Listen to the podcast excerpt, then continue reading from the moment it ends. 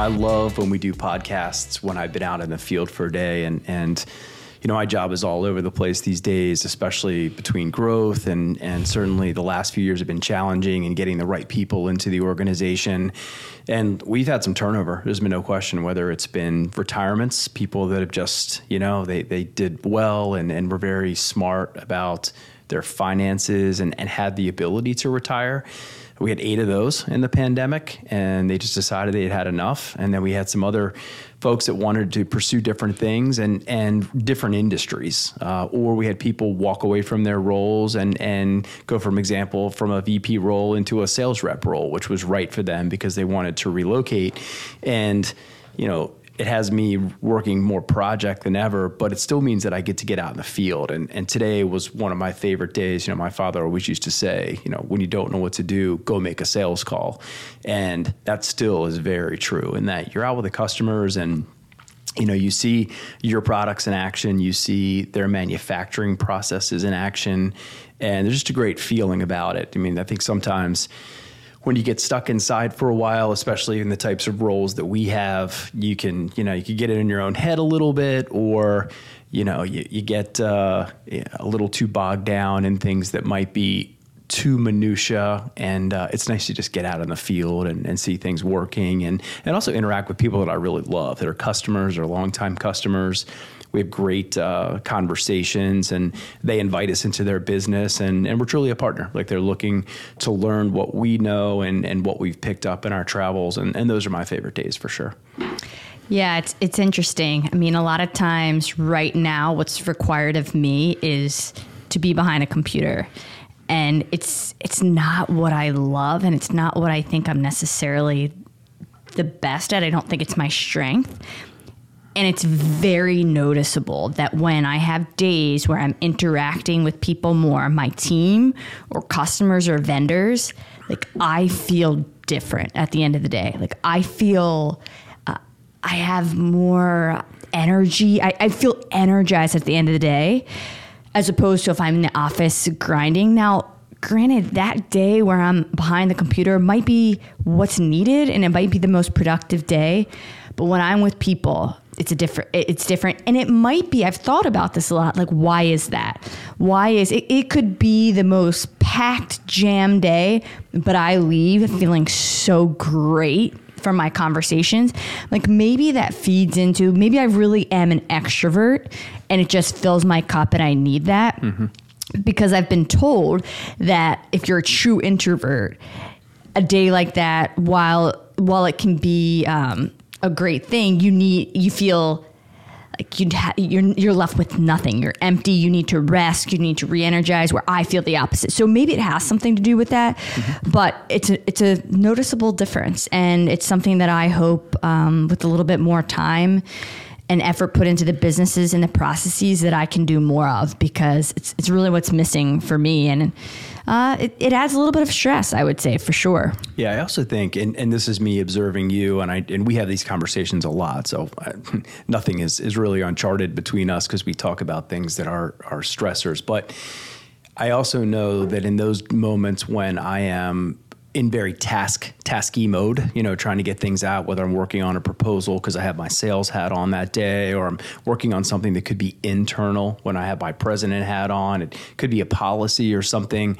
I, I tend to um, set the bar extra high about delivery and and I and I don't know that anyone else has that expectation of me but me. And I, I think I get stuck in this mode where I'm I'm self-imposing all of these deadlines where, you know, does the person on the other side, whoever that might be in this moment, do they care about 12 hours or do they care about 24 hours?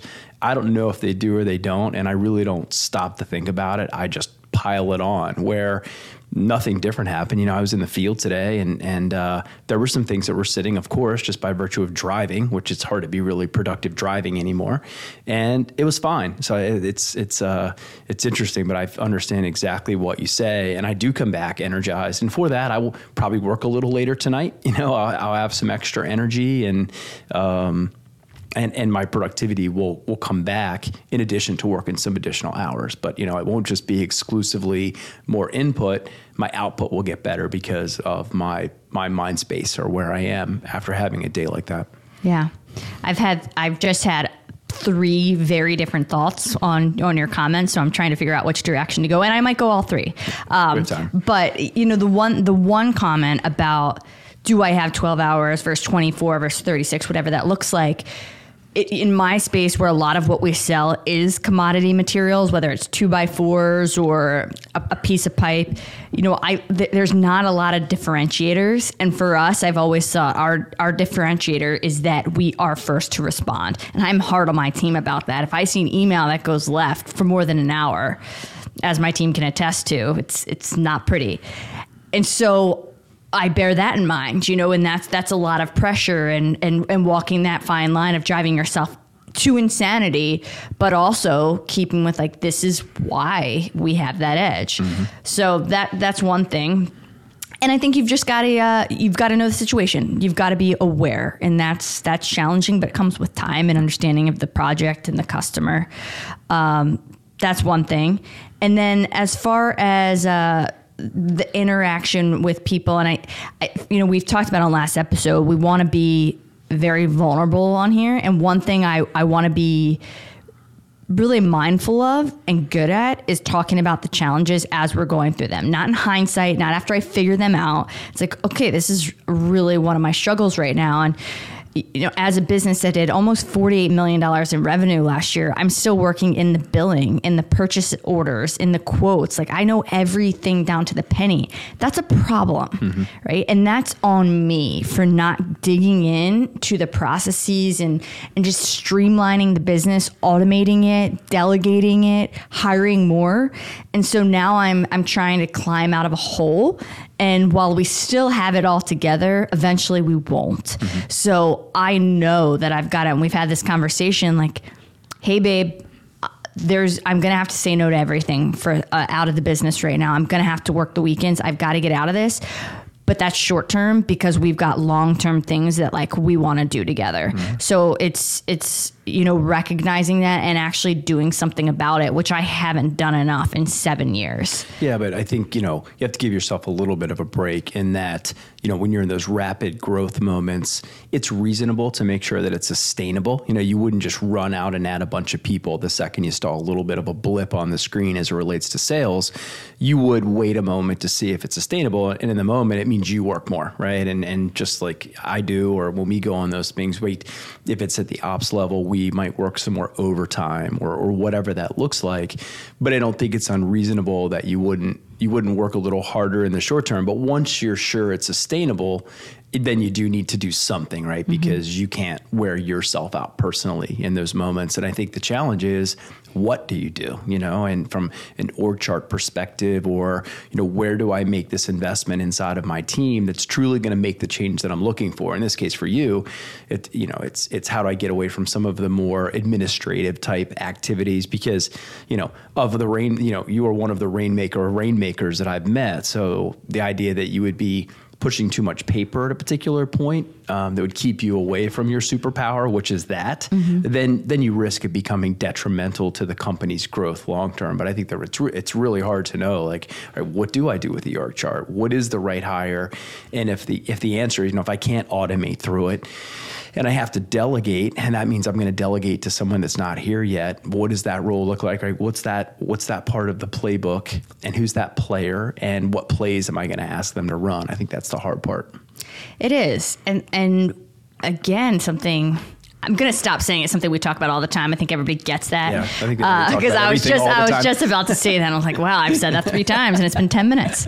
Um, Plus, I'll think we have no original thoughts. Actually, it's the contrary. It's just that we never stop talking to each other. I think that's the cool part. well, we're all recycling all the same thoughts anyway. Uh, but it's just that cycle. Like you, you get in, like you're you're growing, right? And so you're finding yourself working more on the business, and you're so busy, you've got to work more on the business that you don't have time to to work on the business, and then thing, then it's just this like constant cycle that you can't get out of.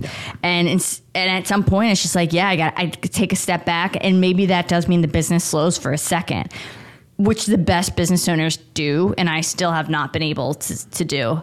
Um, and, and I'm not saying it's always required, but a lot of times it is. And it's something fascinating. And by the way, we had a topic in mind which we haven't touched, which maybe we will, maybe we won't. But this is just what's on our mind, and and I like it. Um, but I've been listening to a lot of podcasts, which I do when I exercise or just walk, and it's really been interesting. I've listened to uh, several younger CEOs than, than usual, and all of them have managed to take businesses and eventually they're the founder but then they put in someone in place of themselves as a CEO and they recognize very early that they are and, and I believe all three or four of them that I listened to figured out that their strong point was the, they were a, a brand. They were great at branding and marketing. Mm-hmm. And so they were smart enough at a fairly young age to replace themselves with the CEO um, and and people that knew the finances better, the ops, and then they put themselves in a position where they really strive. And I was thinking to myself, like, wow, that's such maturity at such a young age to recognize that. And not not to say that I'm there or I think that's required, but just moves like that of of sitting down and saying, I'm really good at this and I'm not so good at this, or I really like this and I don't like that. Like, do I need to bring in an equal or, or somebody of management? What does that look like? Mm-hmm. And that awareness is is everything. Um, but it takes a step back in mm. time and you've got to give it the time and effort that it, it's that's hard to find. Yeah, impossible think, almost. And also too, I, I think it's important to remember that a lot of people that are on the podcast, they are there because they got there. There's any number of people that attempted the same thing that failed miserably. 100%. People will never know about. 100%. And, and that's an interesting mindset, and, and to think that, that a lot of people probably don't think about when you're going through those growth phases. When you finally decide to make that investment, you take the pay cut you know we don't we don't have investors right? Or we don't have uh, you know just you know, endless um, resources in the way of cash or whatever it be. So you know when you do decide as a small business owner to make that investment it comes directly out of whatever compensation you might be able to take at the end of the year whether that's a bonus or something because uh, you generally don't cut your other employees, right? I mean, so if if it requires X number or tens of thousands of dollars to bring in that particular person, then that's directly coming out of out of your potential compensation. I think that's pieces that people don't really think about or understand and that's why it would have you working those crazy hours. You know it's it's nothing for us at times to put in an 80 hour week or a 70 hour week especially if you feel like it's something that's a little more not project in nature right but just need to get it over the hump. Or i know around here whether we're starting an automation division or something you know i will do the vast majority of the heavy lifting to make sure that it's viable sustainable and then look to bring someone in like a vp of automation as we did along the way to run that particular part of the business. But I think, you know, the, the, it would it would be easy to just be like, yeah, well, I'll just bring somebody in and so on and so forth. Yeah, that's that's great, but you have to have the financial resources to do that, and and you know, just something for our audience to consider. If you know, if you're not in this particular seat, is that comes directly out of your compensation or ownership's compensation as part of that investment. Yeah, it's, it's certainly not always feasible, and it, it sounds easier, um, but but it's just something I've never. And again, not that it's right for me, but it's just interesting to see how how aware some people are and how they how they handle that. I also wonder if that's part of because I do know you know I don't I, I consume more real time news, the CNBCs of the world. You tend to consume more of the podcast, so I listen to you know what you tell me about it, and it seems like in general those are are younger podcast participants, or if they're being interviewed at a particular time. I wonder if there's something about the view of younger entrepreneurs or people that came through maybe a little differently than I did, having been raised by a boomer who was a grinder, who had a you know a micromanager chokehold on the vast majority of things. I wonder if that's something, and and uh, just just the way businesses presents, or maybe even the resources that are available, like. YouTube and this constant ability mm-hmm. to learn and consume information. I wonder if that has a different um, slant on it than, than maybe how I was taught business along the way. Uh, perhaps it, it, seems to be a common thread there. Um, I, I, don't know. It's exclusively. I mean, in this context, I'm talking about it has been younger, um, but a lot of what I listen to is also the other end of the spectrum of of very wise and experienced. Um, but yeah, I mean, for for this particular topic, it does seem to be like a, a, a common thread there mm-hmm. Um, amongst younger younger founders. Yeah, love to uh, keep it on that. I, and I and I love at some point as we continue to produce these, if there are ideas or or uh, if there's something that we're not miss, that we're missing, right? Sometimes I think we can be pretty head down or so leaned in. There are blind spots that might seem pretty simple for other people. Like, no, you dumb dums. Here's here's what you're missing, or here's what I mean. I would love to get that input or have someone say that to us along the way, or just a, a slightly different perspective that would open that up to us. That would be interesting. Well, that that is the beauty of the technology that we have now, with especially podcasts, where you can listen to exclusively if you choose, which I have been doing as I go through these struggles, is founders and CEOs across all generations and cultures and diverse industries because you you do you learn you get some ideas. It's like wow I, I never thought of it like that. And the most powerful thing isn't like somebody running through the, the their tips or like we can all read books we can all it's hey i did this i experienced this and it's here's my perspective. Because what it's done is at least it's opened my lens it's made my lens a little bit broader my perspective a little bit wider. Made me think of things in a different way and that power of sharing stories and experiences like there that is the greatest lesson i mm-hmm. believe. So that that's been valuable but of course you got to experience it yourself and there's nuances to, to every business to mine to yours um, that we've got to figure out as we're going through it Yeah, real sure. time Yeah, you got to get beaten up, and and if and if and uh, it would be nice to have someone there to pick you up and wipe you off and stick you back in the game, like you did, like your coaches did when you were a kid, or whatever those different situations were. I was watching. Um, CNBC today, so as you know, uh, over consumer of CNBC, and it's a really interesting conversation. So, for example, uh, there was talk about Tucker Carlson um, getting let go from Fox yesterday, and the one uh, the one guy that was on positioned it as oh good for Tucker. And the reason was that on a and the statistic was on a great night uh, his show would pull 2.7 million viewers.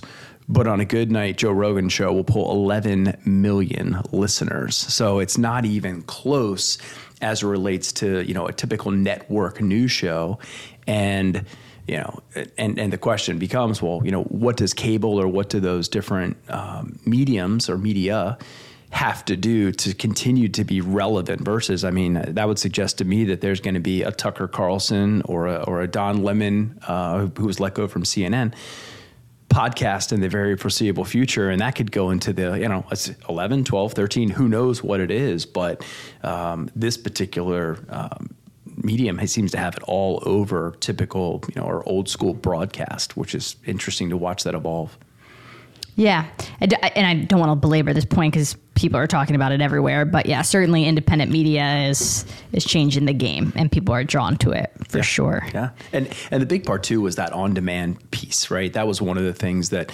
this this particular uh, person hit on was, you know, until you solve for that on demand component, um, it's going to be difficult to to compete with what's going on out there. And then there was a great uh, entree into manufacturing. I mean, and and it's it's nice for once, and it hasn't happened a lot in my life, but to hear people talking about manufacturing again. And I think the pandemic uh, awakened a lot of people to just how few of our goods are actually made here in the United States. And I would even say more aggressively, Maryland is is very incredibly underserved from a manufacturing perspective.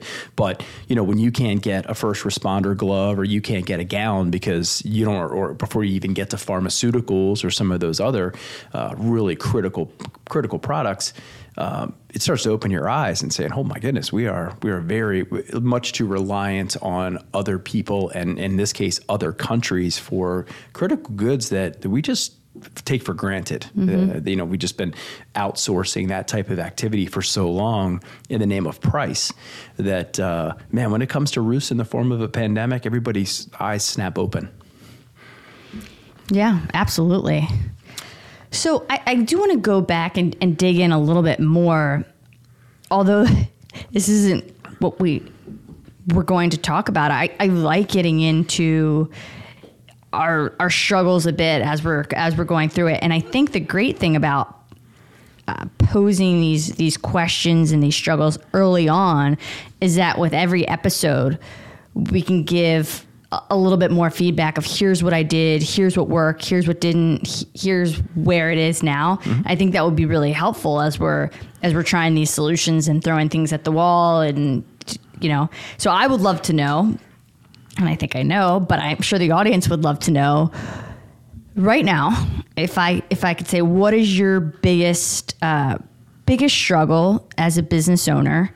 What are you trying to solve for? What's creating the most stress, whether that's you stress or distress, like we talk about Right. in your life, um, and and what are the steps, ideally, that you plan to take to try to try to solve some of this?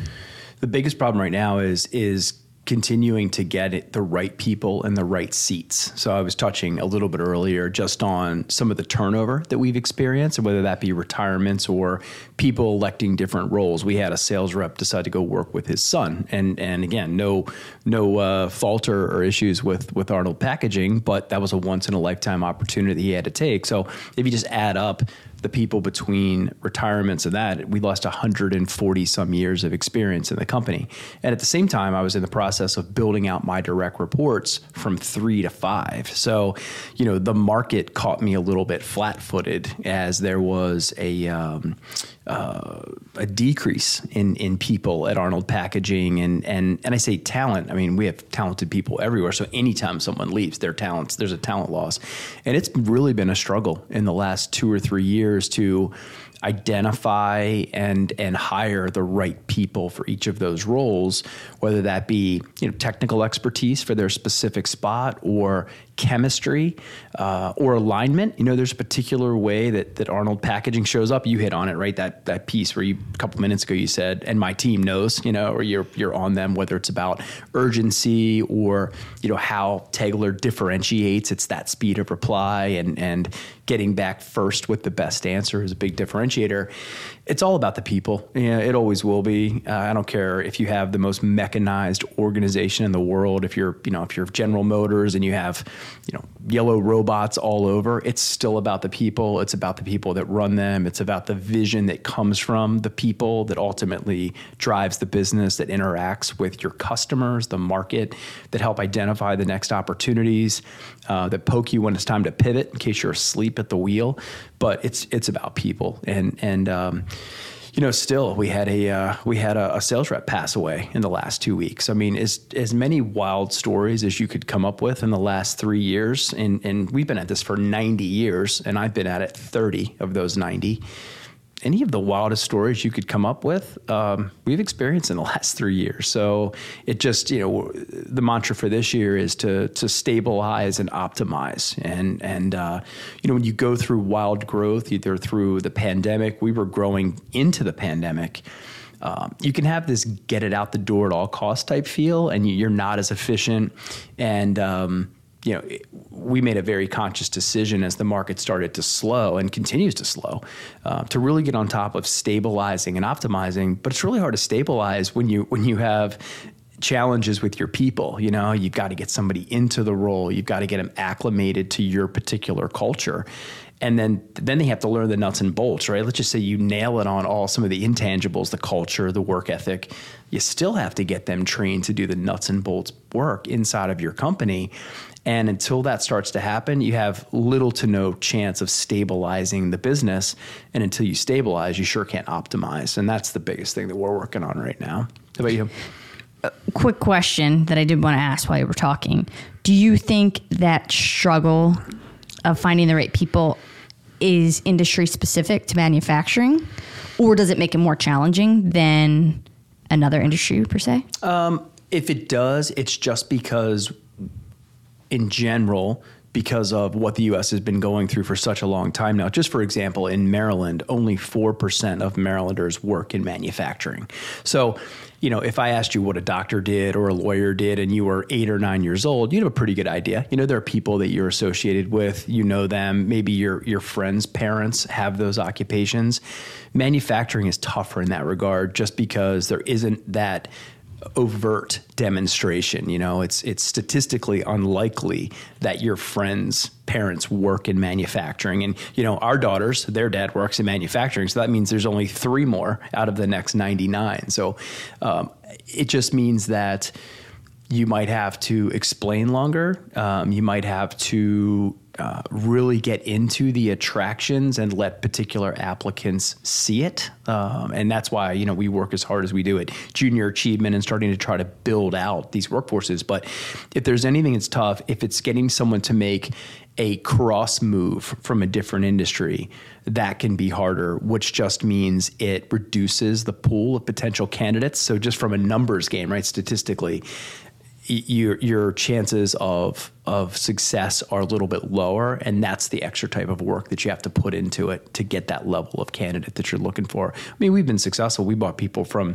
from in and around the space, but if I think about my very best, the best people I've worked with, they had some type of manufacturing or industrial experience along the way. They at least had something coming in. They didn't come from a completely unrelated industry. Now, accounting and finance is a little different in that regard. Mm-hmm. IT is a little different in that regard. But some of the pure distribution or manufacturing roles, um, it's certainly helpful in both, right? Their ability to to come in and be effective sooner than later, and the ability to recruit, hire, and train because there's some familiarity with the particular space makes it a little easier too. Mm-hmm. Yeah, that makes sense. How about on the construction side? I mean, I think you know there's so many similarities, and I, th- I think it's why we get along with the same people. You know, you come to a manufacturing event, or I go to a construction event, and it's comfortable. Mm-hmm. You know, I mean, you familiar. You, yes, familiar. You talk about the blue collar component. People get up, they work hard, they're they're nice, they're transparent. Um, not always nice. Sometimes well, brutally honest, but okay. loyal to a handshake. But that's okay. That's okay. I, I would prefer ta- it. I would take that over a smile and a stab in the back any every, day. every day. But uh, well, what have you found the transition to be in, in recruiting and hiring into the construction side? You know, we're we're small, um, so I haven't done a ton of hiring more lately than ever. And I would say there's actually a lot of great talent out there. If you hear that there's not now, also I'm I'm hiring for more we're a supplier right? So i don't have i'm not hiring labor that's going into the field and installing or i don't need like specialized trade labor which i think is harder. I think it's more limited. So i think the pool is generally bigger when i'm looking th- for project managers or sales managers whatever you want to call it. Um, when i'm looking for more you know executive positions it's just different. Mm-hmm. and i found that the talent is out there. However it does require just just some more more training. Um, it, when you bring somebody on as, as a project manager in construction. But I think we haven't struggled that much, but I'm probably not the right person to ask just because I've done limited hiring. But I think I think the talent is out there. And I think there's actually a lot of young talent who is willing to come in and learn and is curious and, and, willing to work. So that's been my personal experience. But I will tell you, everybody I talk to in the construction industry on both the customer side of things and the vendor is always looking for great people. So that may that may say otherwise that like maybe there is a little bit of a, a, a shortage of great talent because we're all we're all searching for that talent and we're all pulling for it. Yeah, but also too, I mean, statistically speaking, half of the workforce is female, and I don't like manufacturing. It seems that both industries are slow, too slow, to uh, entice and, and, welcome females into the industry. What have you seen? Better, change, same? What? What? Tell me about uh, you know what are you seeing in the female side in the construction markets? Yeah, slight increase. I don't know what the current percentage is of, of females in construction. Uh, I believe it's about 14%, but I need to check that statistic. And of that 14%, in that C suite level is, you know, less than 1%. I think, I know there are more females coming into the industry, but not enough. And this is something that I'll, I'll, definitely want to do a separate episode on because there's there's so much to talk about, and not just about construction.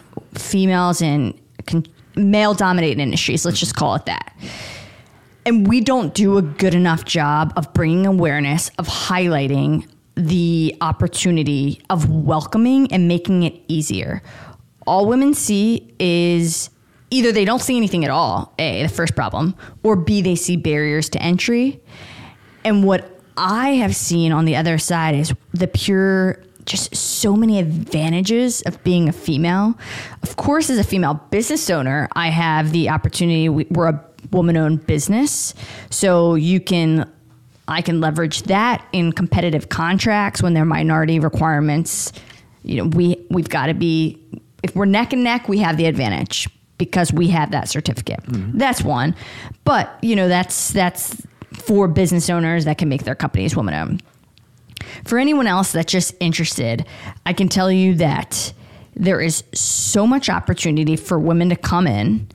And generally speaking, people are really receptive to it. What I found is there's a ton of guys that have become my mentors that have been in the industry 50, 60 years. And they're willing to sit down and share their stories and their experiences because they can tell I'm genuinely interested. Mm-hmm.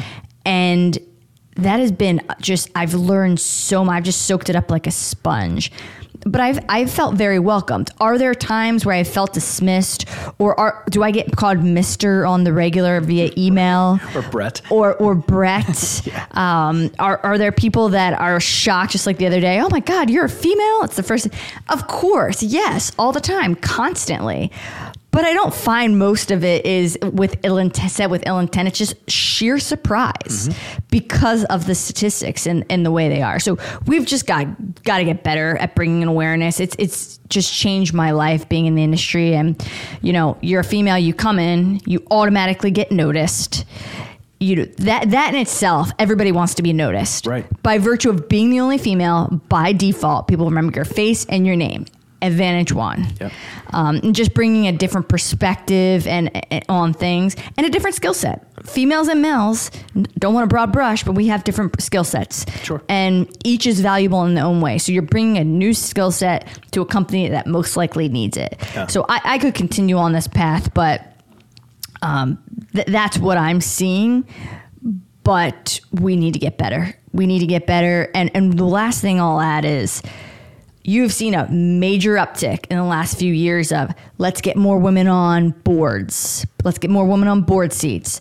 Let's get more women in different industries that are male dominated.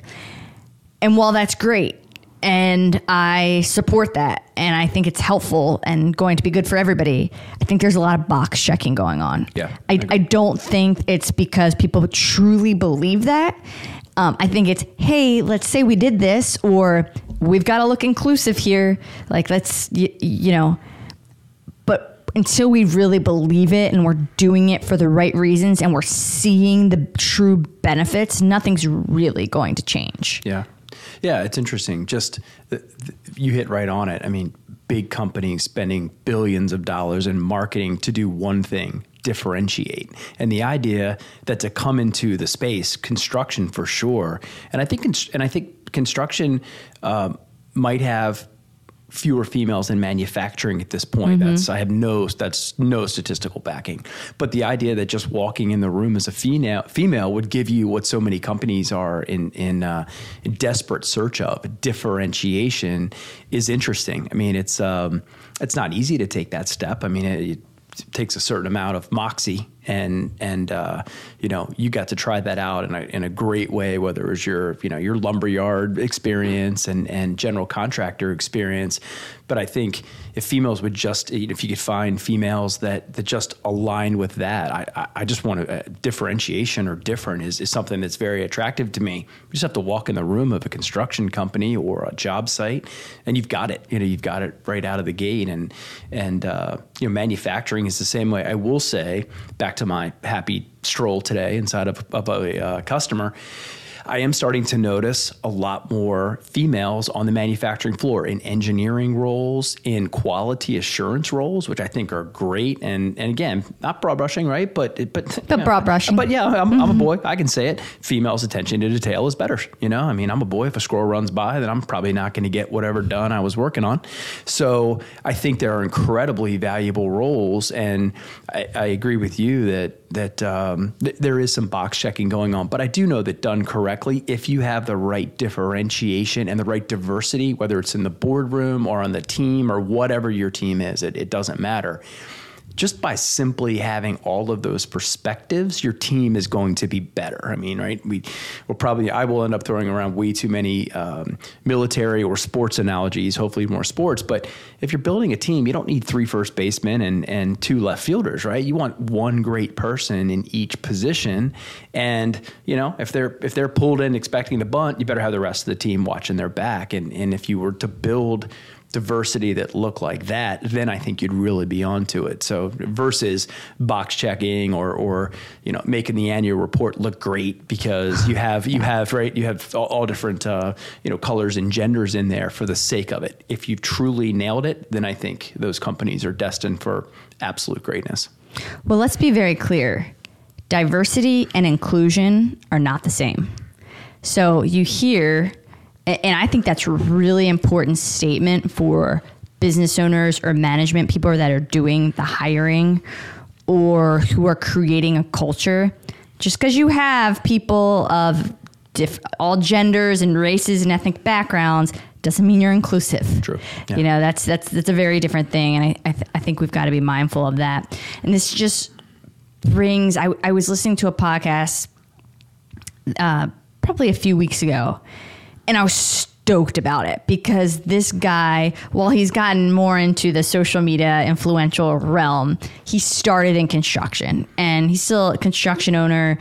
He's built a really big business, which is great because you just, I, I, don't have the opportunity to hear a, a lot of CEOs or, or, or, founders in the construction business. It's not, we're not really social media forward most of the time. right. Um, right. So I was so excited about it. And one of the things he leads off with is, yeah, and we're really we're bringing we have a lot of women in the business, and we're bringing a lot of women on and going on this tangent. I'm like, well, this this is awesome.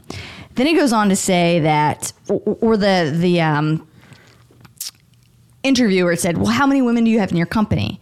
And he goes on to say like three or four out of eighty. That's the lowest ratio I've ever heard of any com- construction company I know. Right.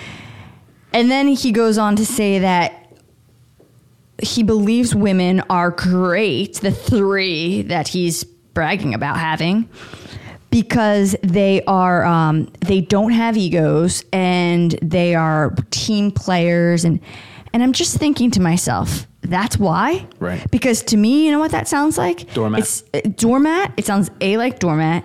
B like we're complying with the man. We're complying with what you want, so it's easy for you. Right. And it might not have been intended that way, but that's what I heard. Yeah. And I can tell you that's what a lot of females are hearing. Sure. And it's that is that is just so not true. Like I am female and I am going to go toe to toe with you. And I, I don't think that description of a lot of females, especially in management positions, would agree with that. I don't even think that's true. I don't even think it's descriptive but maybe that's who he's hiring. But just like the, you, you were on this platform. He was on a huge platform, and that is your representation of women in construction. Yeah, I was like, whether people hear this or don't, like I simply want to get out there on a podcast so we can change that narrative and tell you how it actually is because that is a poor representation. He's the only one that people are listening to right now on this. Yeah. So it just, if you can't tell, frustrated me to no end, and I've thought about it constantly yeah. since. Yeah, that's uh, and yeah, that's a, a, level of ignorance, and I mean that in the truest form of the word. You know, not knowing what you don't know, or tone deaf, same thing. But yeah, I mean, meanwhile, you have you have half of your company are females, right?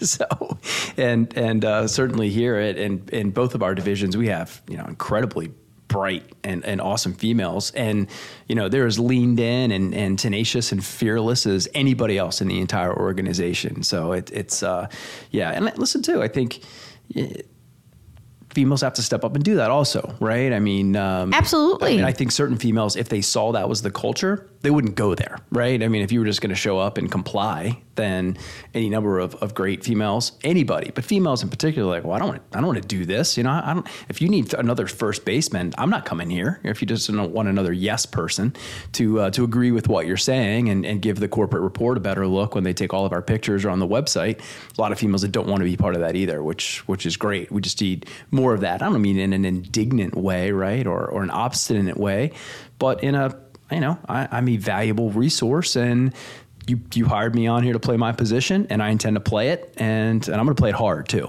And I think that's, that's amazing. That's, that's what right looks like.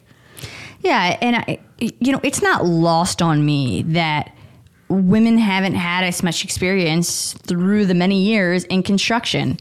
There's been very few, relatively speaking, females that have been in the field that have put together building blocks of a building. So just by virtue of that, yeah, there are there are going to be men, a lot more men that have a lot more experience that are a lot more knowledgeable. But that's okay. Mm-hmm. That doesn't mean we can't come. Like I recognize that. I, I recognize that. I'm working with many superintendents or foremen in the field who have way more experience than me, but I also know what I'm good at and there are some things that I know more than them. And it may not be how to build that, you know, that the foundation of the building, but we've got a role to play and it's significant. So I, I think females can come in, listen, you don't have to be the most experienced to make a massive difference. Know what you're good at, pull a seat up to the table and not don't just have a seat, have a voice at the table and make it heard. So there's we we need to just change the narrative uh, one step at a time. Well, also the dimensions are changing. You know, technology is pushing all of these businesses, and even the more traditional businesses, manufacturing has never been pushed harder by technology. Construction's in the same place. So, you know, when when these when technology is taking out some of the brute force that used to exist in construction and some of the brute force that used to exist in manufacturing, whether it was simply picking up heavy things because you worked on a production line. Technology is going to change that. Those future jobs are going to be about the person that programs the machine that picks up that piece or that, that drives that hardware, whatever it is. So that dirty, dingy, dangerous stuff is going by the wayside as fast as possible. And the reason is it's not productive, right? That's the reason that it there's there's only one simple uh, explanation, and it's productivity. You know, anytime you can hold the line on input, which is manpower, and you can improve output, then you're going to go in that direction. And and for the United States to be uh, competitive in a global workforce and, and marketplace, that productivity's got to be there. So, never a better time for females to enter when it comes to programming, engineering, code writing with what's going on with AI at this particular point. And, and that's, you know, AI has been in the industrial space for a very long time. It's not front and center, but, you know, the, the cameras that we use, for example, to, um, uh, to, to inspect or validate I mean, all we're doing is showing a camera what right looks like a gazillion times and asking us to tell it when it's wrong. And it looks it looks smart, right? They know when you're smiling. Well, no, they don't. They show the show the, the, the machine a picture of you smiling a billion times. It knows when you're not smiling. It doesn't know if you're sad, but it knows that you're not mm-hmm. smiling, and smiling equals happy. So, I mean, all of those the, the the lids coming off of all of that, and the smartest organizations are going to get really wide in their hiring and recruitment and attraction uh, capabilities and they're going to pick up the best and the brightest in, in those spaces. And man, in my travels and who we who we interview around here, females are in those spaces a lot. And you only have to look at the education standards and, and statistics on who's in college right now. There's more coming and more coming. So I think uh, you know construction is positioned beautifully if they'll get their head out of their tails and spots and uh, and, and, start le- get their head of their ass and uh, and start leveraging those pieces because how are, how you, you, can't do it without it. I mean, there's any number of of uh, historical demonstrations and examples like Japan, who didn't leverage the really smart other part of their uh, population called females. And they were a mighty force for a split second and they were gone. So uh, I don't. I, I, hope we're smarter than that. I really do. That's a really good point. I mean, technology can do a number of things. It can widen the opportunity for females it can also expedite the learning and thus closing that gap that I was talking about between male and female knowledge just by virtue of us not being in the industry as long. Or um, so that, that's a really good point that I I haven't spent too much time thinking about, but I should. Yeah, well, look, you're not going to be subject to those paradigms, right? If paradigms could hold you back, simply by coming in with a very different perspective, it, there's going to be something to learn from not doing it the way it used to be done. And that's value, right? Maybe wrong maybe but it's definitely going to be different and whoever can tap into that and, and turn that into a productive force is going to be the next disruptor for sure now i'm, I'm going to take a little bit of a transition here and the, the one thing i do want to talk about a little bit is you know i, I do think it's important that we hit on um, some of our personal relationship as as it relates to some of these topics, not just the business. So I want to start with business, and I'll tell you where I'm going, but I'm going to preface it as start with the business aspect of this, and then just move on to the personal. Do you believe, and, and I do in the situation I was telling you about with this interviewee and interviewer that I'm so frustrated with, do you think one of the reasons um, there may not be a lot of females in, in, in, certain companies or in certain roles, or do you think, and I'm not suggesting it does, this is a question, there's a part of that almost emasculation where it's like, I'm a male, we know best, hear me roar. Like, is there any competitive? And that could be, you know, I'm talking inside the business, and then we'll move on to the relationship side of things and how that can play out, which maybe that it's a bit, bit more relative in that, in that realm. But do you think there's part of that where males still want to be at the helm and there's almost like we, we can't be challenged or taken down by a female like that that is emasculation it says it exactly as it is. Like, what do you think? Or do you think that's not at play? No, I think it's in play. Um, yeah, of course it is. Uh, we're not, yeah, we are where we are, and, and we got here how we got here. And whether that's from an evolution perspective or the last just look at, at 100 years of business right and and it's only been recently and especially if you look at the big scheme right if you look at thousands of years it's only recently that we've we've gotten here and had uh, you know, amazing, capable females. And yeah, there are a lot of males that are slow to change. And if you look at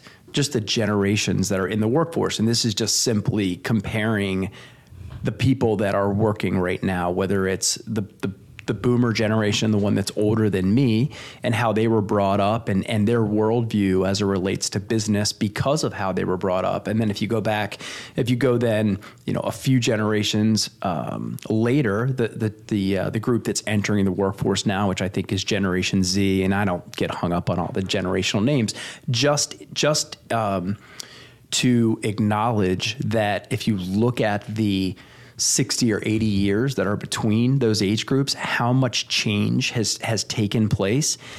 Yeah, it's it's going to be slow, and and uh, and I'm and I promise you, there are there are older men. Since we're talking about the immaculate, you know, the the emasculation portion, there are older men in business or on the planet, period, that are just never going to let go of that. It's going to be what it is, and um, you know, as a as a uh, as a species, we'll just have to evolve out of that component. Certain people just won't be able to get there in their particular lifetime, and I'm sure it's even a little bit laced in the generation behind it, which is mine. I see it, and I would like to hope that as we continue to evolve and and newer uh, segments of the workforce that that went to school with uh, you know Tommy, our uh, our, our esteemed proce- uh, producer here, that that went to school with with very uh, smart and uh, and driven and competent and even loud in spots in a good way females that that's not only acceptable it's it's the norm. It's absolutely the norm. So it wouldn't be to look and say you know why is Britt so loud? That's annoying. It wouldn't be anything like that. I mean that idea and, I prefer assertive babe. No no I'm going there. I'm going there. Um, you know we talk to our daughters about it all the time. The idea that you know an assertive male is a leader and an assertive female is a, is bossy right? And but they if you watch them on video for example they would have the exact same traits but one gets branded this way and one gets branded that way. So yeah, I, I, I absolutely think uh, it's in there. But it, you know, I'm I, at the same time, I'm very encouraged by the number of female CEOs that I see in and around the space, and anything from uh, Buffalo Wild Wings uh, was one of my favorite CEOs along the way, uh, IBM, Pepsi. General Motors, so on and so forth. So it is absolutely changing. I don't know that it's unfortunate that uh, I, would love to know those names that I just put out of those companies. How many of our viewers know who I'm talking about? Right? Did Did you know that General Motors CEO is a female? I think that. Uh, there's not as much noise around it. You know, I also think that male CEOs on a spot tend to be noisy, and maybe that is part of that emasculation process. You know, that roaring thing, if you will, um, that still goes on. Yeah, I absolutely think it still goes on. Yeah. And and I don't know that I'm not sure. I don't think at my age I'm going to see the, the death of it. I don't think we'll evolve through it, but we do have to do, especially as as dads of females, we've got to do a better job of recharting what right looks like and what's acceptable. Mm-hmm.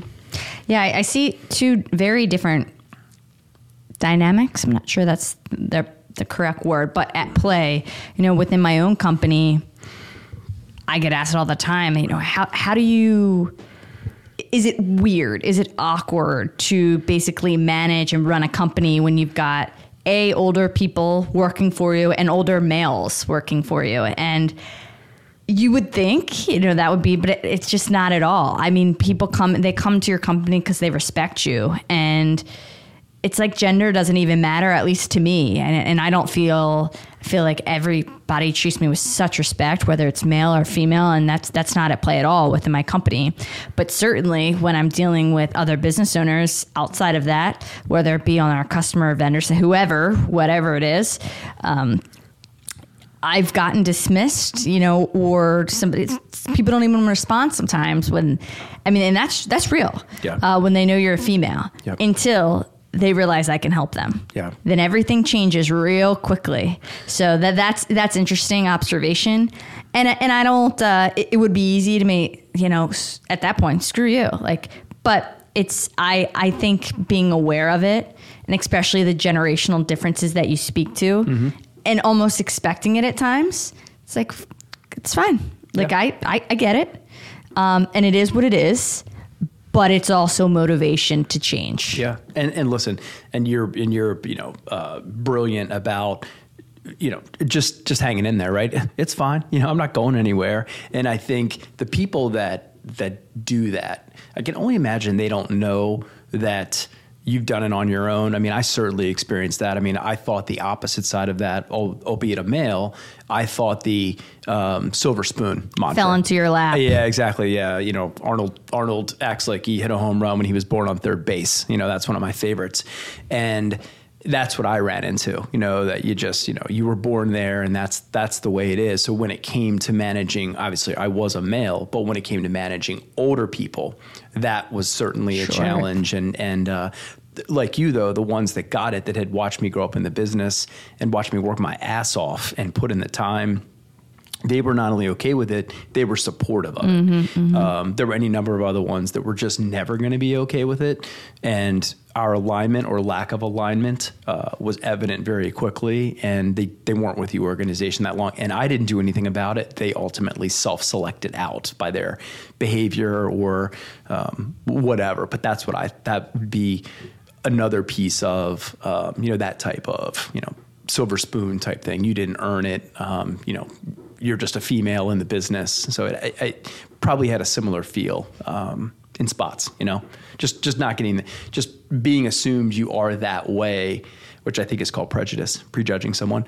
Uh, just assuming they know who you are before they even get a chance to see how you show up is uh, is interesting. It's actually my favorite thing because, as you know, I like the hardest challenges and I do. I, I do know get just a thrill and just so much adrenaline out of them. But when I come up across an older gent, you know, the gray hair, that's just like this. Who is this female? Like what the hell? sweet, sweet little girl. Yeah, sweet, sweet little girl. Head pat. I'm like, oh, I'm gonna make them love me. I'm going to make them love me by outworking them, uh, and, and, just them. you know, I I can connect uh, with anyone. I think you know, when you deal with so many different people for for a long time, it's it's practice, just like anything else. Yeah. So I'm so certain that once I can just talk to somebody, and usually it takes face to face, like I can break that barrier down so fast. Sure. So I love the challenge. So to me, I, I, I, I almost don't even recognize like, hey, that guy's being an asshole. I'm like, hey, we're gonna be we're gonna be cool and he's gonna love me. Like that's it's just a challenge. Like and Yeah. maybe that's my like eternal optimist or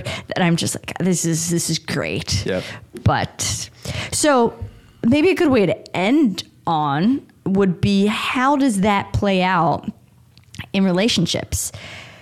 You know, we are a little bit different in that we're both business owners and we both have what I would consider thriving businesses. But you're going to have, and, and that's the only thing we can speak to. But certainly it would be different if you had one female that was a complete breadwinner and over a male, or, you know, in, in, in a relationship, how do you experience it? And, and I would, I will go into my experience it with it as well. But having a strong female that does is very hard-headed and stubborn and assertive and can be loud and does things you know a certain way. I'm talking about myself and, mm-hmm. and, and all the positives and negatives that go with a female business owner or you know a stronger female. Like how, how do you how do you feel about it? And obviously you felt aligned with it. Mm-hmm.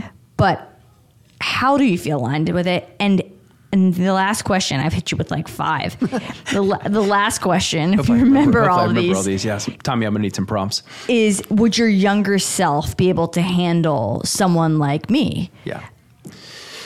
Oh boy, that's a lot. Um, so obviously, I, I love it, and, and you're right. It is about the alignment, and just in that, if the alignment wasn't there, I would be alone a lot, you know. And I and and uh, and I know you're in the same situation, just because there's so much work that has to be done, and and um, depending on where you are in your growth cycle or the size of the business there's certain things that are only going to get done if you do them. You know, you don't have a lot of extra bandwidth sitting around in the company to say, hey, Joe, when you're not doing anything, do you mind starting a new division or a new revenue stream? It's generally going to be owner driven or or leadership driven.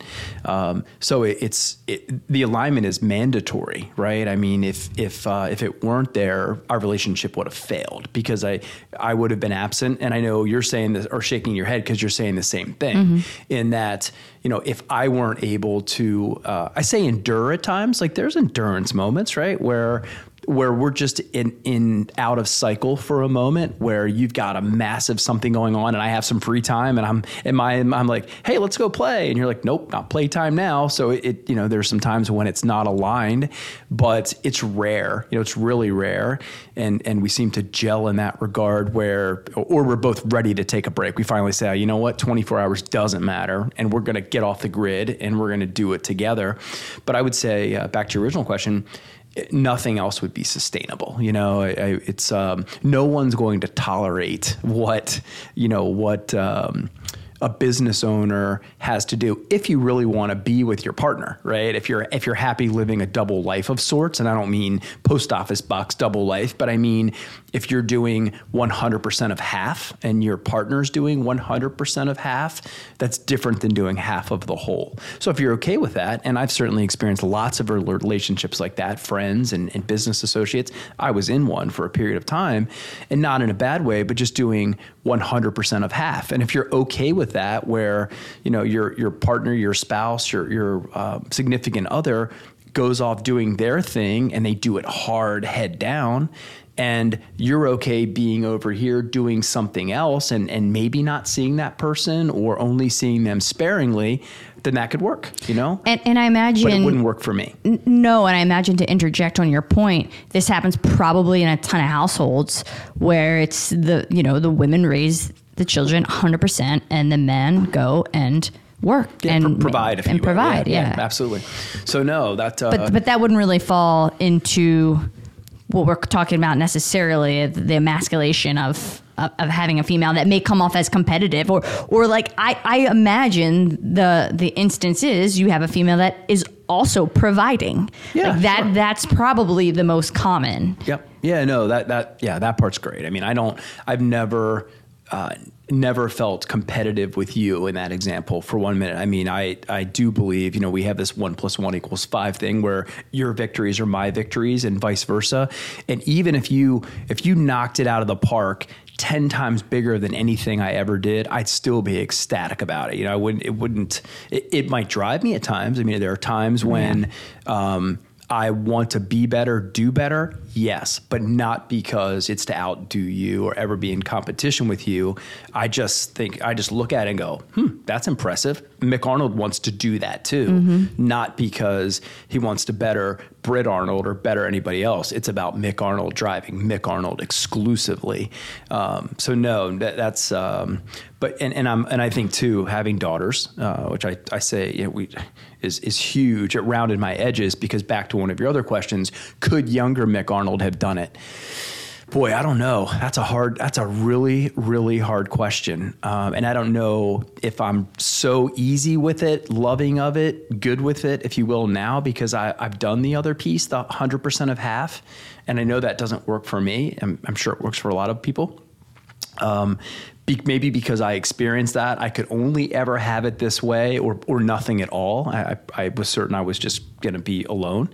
Um, and I think the girls have, have helped in that regard too, mm-hmm. in, in rounding my edges and, and being, um, having a lot higher emotional intelligence mm-hmm. than I did. You know, the idea of, um, listening and not fixing, right? That's a great one that we can tell a lot of males about along the way. You know, when you run a business, you're a fixer, and if someone's in your in your doorway, it's because they have a problem and they need it solved. Well, could be that your daughter just wants you to listen because she had a bad day, or you know, the leg fell off of her Barbie doll, or whatever her particular uh, huge thing was, and you know, she's giving an Emmy award winning performance over, and they just want you to listen, and it's a big evolutionary moment for me was learning the difference between uh, listening and fixing.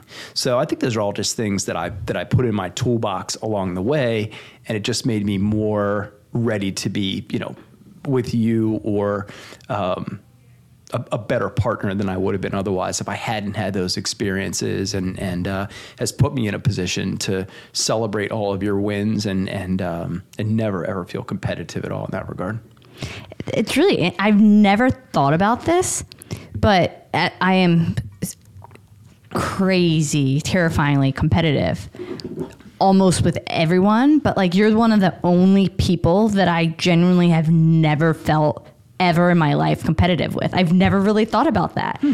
I mean, we, we can have fun competition, but oh, like yeah. I've never ping pong table. Yeah, that's well, yeah. not so much. It's but like real competition that causes any like I've never felt even an ounce of it. And as I'm thinking about it, maybe it really just comes down to if you have someone that genuinely supports you and like really cares, really gives a shit, yeah. that that's all it takes to be like, uh, just I don't know, and we work so closely together and helping each other. Like a lot of your wins feel like mine. Sure. They're so shared, and like those yeah. experiences are so shared. We're both there for the build up. That's a big part of it, right? It's not like you just come home. That's that's a big part of the difference. You know, when if you're doing hundred percent of the half and you come home and you drop the win it doesn't have nearly as much as much you know value or gravity as if you were there for the buildup of the win. You know, we're talking about when I identify said opportunity, whatever that is. Mm-hmm. and then to live through it when you finally get the win and you've been taking your partner with you the entire time, or you've been right there in lockstep. It has a lot more gravity than if you just got the win dropped on you one day after work or on a Friday when it closed or something along those lines. So I think that's that's a big part of it is that we're we're yeah. in that space, um, and and not only just wa- contributing too, right? There's conversations that go back and forth between us in those moments. Did you think about? Did you try? Well, what did they say? Well, what did you say? Right? There's almost a preparation component on the way to the win that we help each other with through that conversation. Yeah. And I'm sure some of it has to do with a little bit like we've definitely we although we work together closely like we've got our own things that are different but i'm not really sure that matters as much um, I, am really not but i've been in other not a lot, but other long term relationships where it, it did feel competitive. And I, I told you I would purposely have like really big, or, or what I thought at least, were very big wins professionally that I wouldn't even share because I didn't want my significant other to feel bad about their situation or um, d- didn't want them to think I was bragging and like that's terrible Yeah. spot like you can't even share your wins and um, it, it was it, it took its toll Talk after about, talk about a double life, right? I mean, it was it was terrible, life. and it, and it really took a toll. And uh, that's just, I, I guess, I learned that that's just something I can't be. But I, I do want to point out one thing in that I think the reason which you you didn't point out, and maybe don't want to, maybe you're not aware of it, but the biggest difference is you've got to have a really strong and confident male that's super secure to be able to be in an environment with a strong female where it works. Mm-hmm. Like that's that is the only way and then a female has to have that support. Like those things it's got to be free flowing and and that's and until that dynamic is there, like there will be a feeling of competition or emasculation. It takes a very, I would say, both parties to Yeah. be super secure. That's right. That's exactly and right. uh, then all of a sudden you can have this really equal partnership, Yeah. true partnership. Yeah, totally agree. All right. Well, that's awesome, and I think we do. And uh, and and today of all days, I think we purely demonstrated our equal partnership. That was a great conversation. I needed that too. It's only Tuesday, but man, this has been a week already. Yeah, and um, I'm I'm I'm excited to keep this conversation going, and also as I as I talked about, like an extension of this conversation, but also continuing to talk about our progression of of these challenges and of what we're going through and what we're doing to solve and what's not working to be like a true help to other people that are going through similar things. So that's what I really want to share in like the the raw the rawest way when it like cuts the most and it hurts. Like let's talk about it then and let's talk about what we're doing as we go. Yeah, we'll share our losses, right? It won't be. It won't have a social media look. We'll only share our, our good trips and our and our wins. We'll share our losses. Let's just hope there's more good than bad. I mean, that's like that's the only thing we've got to got to hope for. I think we'll. I think we'll will it as such.